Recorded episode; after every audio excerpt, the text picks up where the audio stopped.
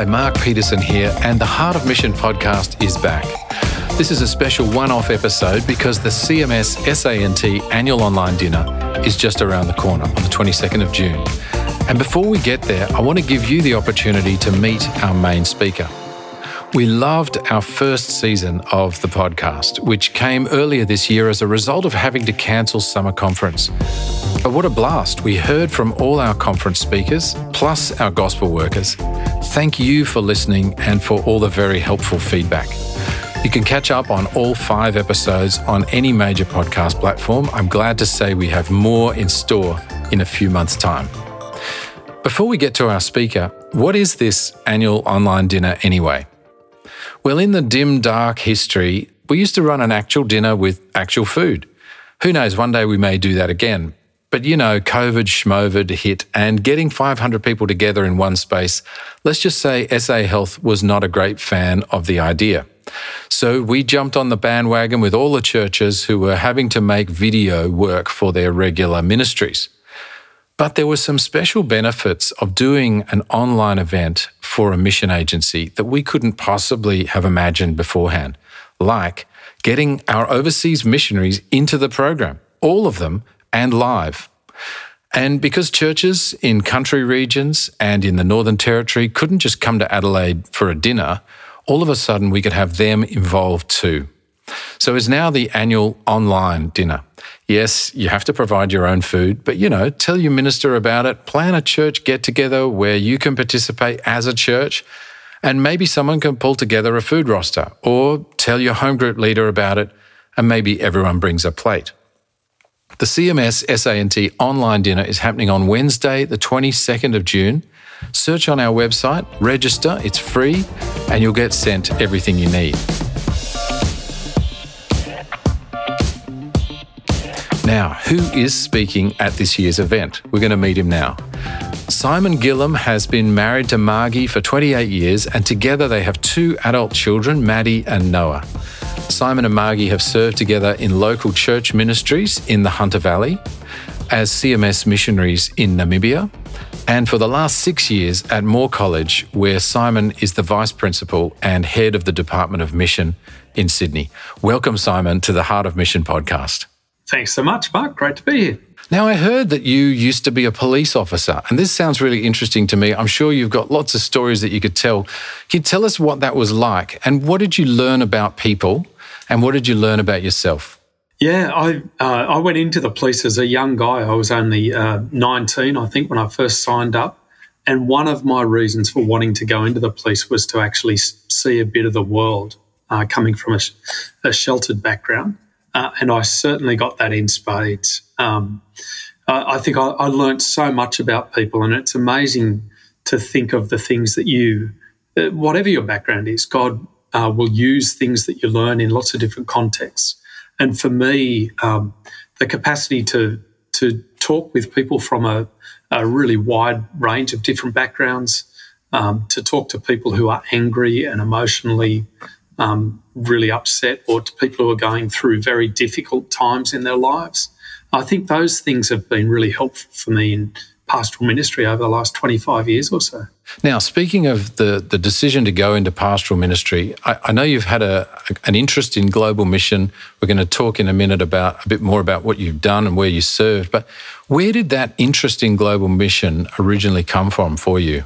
Well, it's interesting. I, I actually made it almost all the way through Bible college without thinking about global mission. So I didn't go into ministry originally thinking about the world and thinking about cross-cultural work. Uh, my wife and I um, both met in the Hunter region, and it was really our great goal to go into ministry in the Hunter region. Uh, very white, Anglo, uh, traditional kind of um, th- third, fourth generation Australian families. Um, the, the interest in global mission came about uh, through going to C M S summer schools up in Katoomba year after year. That was the way that we started our years. Uh, and it was just hearing about the great needs in, in other parts of the world, and really in meeting Christians from other parts of the world, that uh, that my love and Margie's love, uh, particularly for Africans, came about. So it was, it was a slow burn for us. It took a uh, took a decade or so before we even began to ask whether it's something that we ought to consider. Yes, well, we've certainly heard many stories of people coming to conference and finding that their their horizons are lifted to what God is doing in other parts of the world, and, and you may not necessarily have been expecting it, and you find yourself taking an interest in people and places that uh, were previously unfamiliar to you, but they are captivating in some ways, and particularly that idea of God at work in ways and places that we couldn't have thought about. Now, um, you served with C M S, the Church Missionary Society, for about eight years, I think, in Namibia. Not, not sure how familiar our listeners would be with this African nation. Tell us about the people and tell us about their, their customs and values, things that you noticed uh, whilst living amongst them, and particularly what's life like for the Christians in Namibia? Sure. Well, I sympathise with those people who don't uh, know much about Namibia, because when we were first asked to work there, Margie and I had to look it up in an atlas. Uh, this is before Google so much. Um, it, it wasn't a country when I was at school. It's a very new country, which is why not many people have heard of it. It used to be part of South Africa, or a protectorate of South Africa, and only became a country in nineteen ninety-one. So it's one of uh, one of the world's youngest countries. Um, the, the people come from a wide range of very different cultures. So one of the things about Namibia is it's eighty percent desert, and you have large tracts of desert separating different people groups. Uh, and so we had connection with all of the different people groups to some extent, but really our closest connections uh, were with the majority people group, which is from the north of Namibia on the border of Angola. Um, Uh, the Avombo people, and uh, like there's so much to love. I, I love their laid-back approach to life. Uh, I love uh, the fact that they just dwell outdoors. So being indoors is a chore and being outdoors is a joy. Um, many places in Namibia it only rains kind of you know a dozen days of the year or something like that. So you you actually can be outdoors all year round. It's not much of a problem at all. Um, But it is it is a desert area. It is an area where that harsh environment does shape um, the way that people interact together. Uh, and so there's there's a lot of being outdoors and a lot of um, a lot of an approach to life that is unhurried. Uh, you don't do anything in a rush in the desert, and uh, and I just love that. Uh, uh, so that's something that's been really attractive to us. Um, Uh, Margie and I are going back shortly, and the, the thing that we're most looking forward to is to seeing friends again. It's the relationship with uh, with people that you love in another part of the world that draws you back again and again, and, and that's what it is for us in Namibia. Um, eighty percent of the, the population um, are regularly in church, and many more than that, more than ninety percent of the population would call themselves Christian. So it's a very high degree of association with Christian things. But alongside of that, most of the pastors in most of the churches in Namibia are not trained. Uh, and for many people, their Christianity um, exists alongside a lot of traditional beliefs.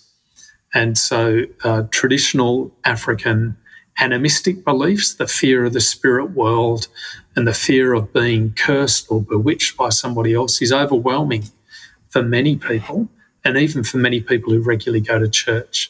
So the real need in that part of the world is for deep Bible teaching, for um, Christian leadership that helps to grow people to maturity, that they're not blown backwards and forwards by every wind of the latest craze that comes about. And whether that's traditional African beliefs or um, something like the prosperity gospel, you know, the, the dangers of theological error are never far away, and they always result uh, not just in kind of intellectual problems, but in really deep emotional pastoral issues uh, where people are robbed of the assurance that Jesus brings. It is so easy to take, um, to I guess, to take for granted the, uh, I guess, our own pastor and the training that our pastor has. You just sort of assume that if a person gets up there and preaches a sermon that that they actually know what the Bible says and knows, and they have thought about some of the theological challenges and, and particularly, as you mentioned, some of the, the particular theological challenges of the context, whether it's the, the you know the animistic beliefs or whatever it might be in our own context. So you've you've mentioned the, the need for theological education, and uh, we are, um, some of us here in the South Australia Northern Territory branch are familiar with the Namibia Evangelical Theological Seminary, NETS for short, because Mike and Karen Rowe from our branch served there for a few years. But perhaps you can tell us a little bit about it. You were serving there in a leadership role. Uh, tell us about educating pastors in that context. And if I can ask you, how does a well-educated white Aussie missionary serve the wider church in Africa through this theological education agenda? Yeah, well, I actually think it's one of the um, one of the most valuable contributions that we as Australian Christians can make to the church in Africa is in this area of theological education. Uh, African Christians um, have been doing a great job at evangelism. They, they tend to do uh, really well in lots of contexts, in church planting.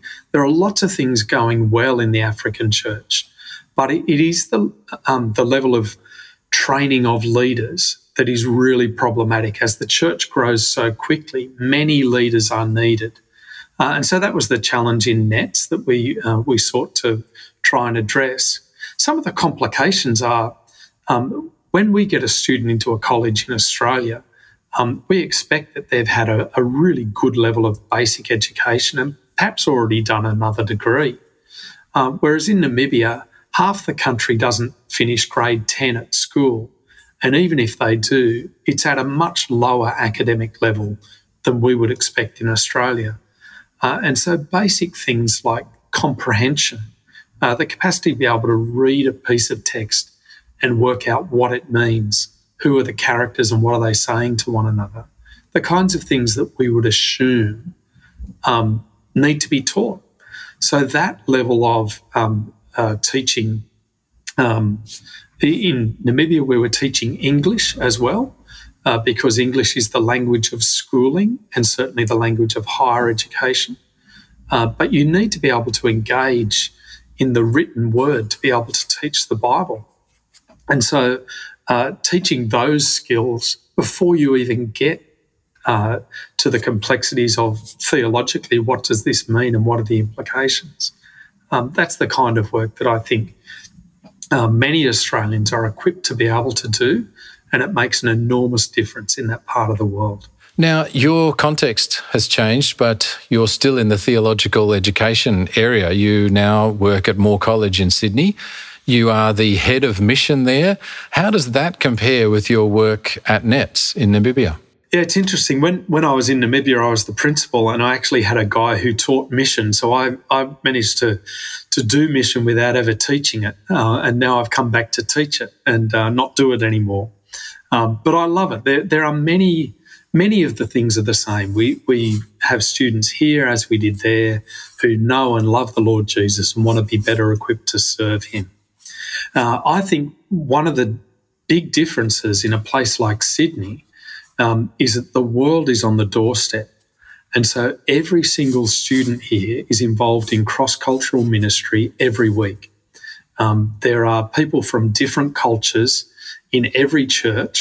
Um, uh, just walking up the street is a cross-cultural experience. And so the kinds of skills that um, that I'm teaching for being able to communicate the gospel across culture are the kinds of skills that people need in ministry everywhere. There are other things I, um, that I'm teaching as well in, in terms of tr- really trying to raise up missionaries who will go uh, around the world. So cross-cultural work Um, here in Australia, absolutely, um, and everybody's engaged in that. But there is a smaller group of people, about eight percent, eight to ten percent of the students here will serve overseas in mission. Uh, and that's something I'm really keen to continue to see expand and to be supported. Uh, so there are things that the overseas cross-cultural missionary um, needs to have as kind of additional tools in the toolkit. Um, most of them, I think, are attitudinal, but but some are extra skills. But if you've got an attitude of humility, uh, if you're keen to learn from other people and to serve other people, uh, then the tools will come and people will get the skills and be able to do it. Uh, so really just trying to encourage one another to have that real heart for genuine, humble, cross-cultural service I think that's the main thing that I'm here to try and do. Yeah, I was just reflecting with a with a friend this morning about how uh, we tend to um, to think that a missionary's role overseas is really quite un, it's really very very different. But in some ways, the the context is what's different, but the the type of work or skill or the thing that we bring to um, to the people of God in a different place, it may actually be quite similar. And there may be a whole lot of roles that people are able to do here uh, that they've just never considered might actually uh, be a helpful role to play in the context of a, an evangelism and a local witness in a different country around the world. Have you got any reflections on that? Yeah, look, I've, I'm sure you're absolutely right, Mark. And the, the truth is that um, in Australia, we tend to underestimate the extent to which we are already trained and equipped for gospel service. Uh, and if you've been in a church where you've been taught the Bible well and you've perhaps been part of Bible study groups and you may have even done some courses, you are likely better trained than most people leading churches around the world. Um, that, that's an extraordinary level of privilege um, to carry. And whether you're going to be a teacher or a doctor or a nurse or an engineer or uh, or indeed to, to help support a local church around the world, Um, most of us are far better equipped than, than we realise. Uh, the real challenge is actually to be able to go and to humbly serve, to be able to use those gifts, and yet not to be not to be proud. Uh, so to be ready to learn from the people that we're going to serve as well, and to see the great strengths that they have, where they can correct some of our blind spots. Uh, I think that's one of the great joys of cross-cultural mission work, that Um, Not only do you get to serve others, but um, I found it incredibly enriching in my own reading and understanding of the Bible to hear the perspectives of people who just come from a different culture to me. So, yeah, I mean, I, I often wonder, why wouldn't people want to be involved? a- I agree. Great question. Um, I mean, it's interesting, isn't it? Because um, many of us will travel overseas and, you know, go on a holiday to this part of the world or that part of the world. And um And there is often a sense that there are parts of the world that I'd feel comfortable going to, uh, people that I'd feel comfortable getting to know, and and then almost a, a concern or a worry about parts of the world that I, I don't know what the people would be like, and they'd actually be much more different from us. And uh, in some ways, there, there's a barrier there, isn't there, um, about crossing into the, the unknown. And I, I suppose I want to ask you a question just in terms of your teaching theology at Moore College and teaching mission at Moore College in the Australian evangelical context. Do you find this a hard topic to teach in? And how do you find the students? Um, are they are the students open to thinking about the needs of the global church uh, and, in a sense, um, helping the church to be mobilised for global mission? Or is there a real pressure to focus on local evangelism in the ministries that they're going to and the ministries that they really want to be doing? Yeah, that's a great question. I think there sometimes is a tension. So there, there is sometimes that um, that strong desire to do local evangelism, uh, which seems to be exclusive of an evangelistic zeal beyond our, our kind of parish boundaries or something like that. Um, but I've got to say it's less common, I think, it's less common than it used to be. And I, I wonder if part of that is actually the multicultural nature of the city of Sydney now, that um, uh, you can't be ignorant of the needs of the world because they are on the doorstep. Uh, and we have um, we have the blessing of migrants from all over the world who are just constantly reminding us that the world's bigger than what the, than what we know. Uh, and I think if you make a, a friend who's a Pakistani, um, you, you're more open to the idea of hearing about what's going on in Pakistan and perhaps even visiting. Um, and you can make that Pakistani friend, you know, by stepping out your door and they're, they're just there. Uh, but I think just being engaged in relationships with people who are from different parts of the world tends to open that up. And so I've got to say, at the moment at Moore College, I have no trouble at all uh, getting people interested in global mission uh, and and no trouble at all convincing people that they need to think carefully about cross-cultural communication. It's just so much part of the air we breathe in a big city like Sydney. Mm, it's very encouraging to hear. Um, Finally, the C M S SANT annual online dinner is coming up. You're our main speaker. Uh, can you tell us a little, without giving away any spoilers, tell us a little about what you're going to be sharing with us on the twenty-second of June? Yeah, look, um, I've been reflecting particularly on two Corinthians four and thinking about what it means to have um, the tremendous treasure of the gospel in a weak earthen vessel. Uh, why is it that God has chosen to use weak, vulnerable, frail, fragile people to convey this extraordinary message? And I think in, in terms of global mission, um, th- thinking about missionaries as being weak and vulnerable and uh, serving not because of their own capacity, not because of their excellence, but because of the excellencies of, of the Lord Jesus. Uh, that's what I want us to press into a little bit more as we get together. That sounds fantastic. We really can't wait. Simon Gillham, it's great to have you with us on the Heart of Mission podcast. Can't wait to hear more from you at this year's annual online dinner, twenty-second of June from seven thirty p.m. South Australian time. It's a free event. Uh, you can register at the C M S SANT website, a great opportunity to share a meal with your church group or your home group or just a bunch of friends that you invite over for dinner. We'll send you a host pack to help you to organise the evening, a great way to explore global mission and get involved with what God is doing in many different parts of the world. Simon, thanks so much for being with us. It's been great to hear a bit of your story and we'll see you online very soon. Thanks so much, Mark. Pleasure to be with you. Now, just before we go, we are planning a full second season of the Heart of Mission podcast, which we'll be releasing in a couple of months' time. Follow us on your podcast app and you won't miss a moment of it. We're going to focus on lifting our eyes to the horizon. The world is bigger than our backyard, and what God is doing in his global mission will fill our minds and hearts with great joy. In the meantime, may God fill your heart and mind with a hunger for Jesus to be made known in all the world. Thank you for listening.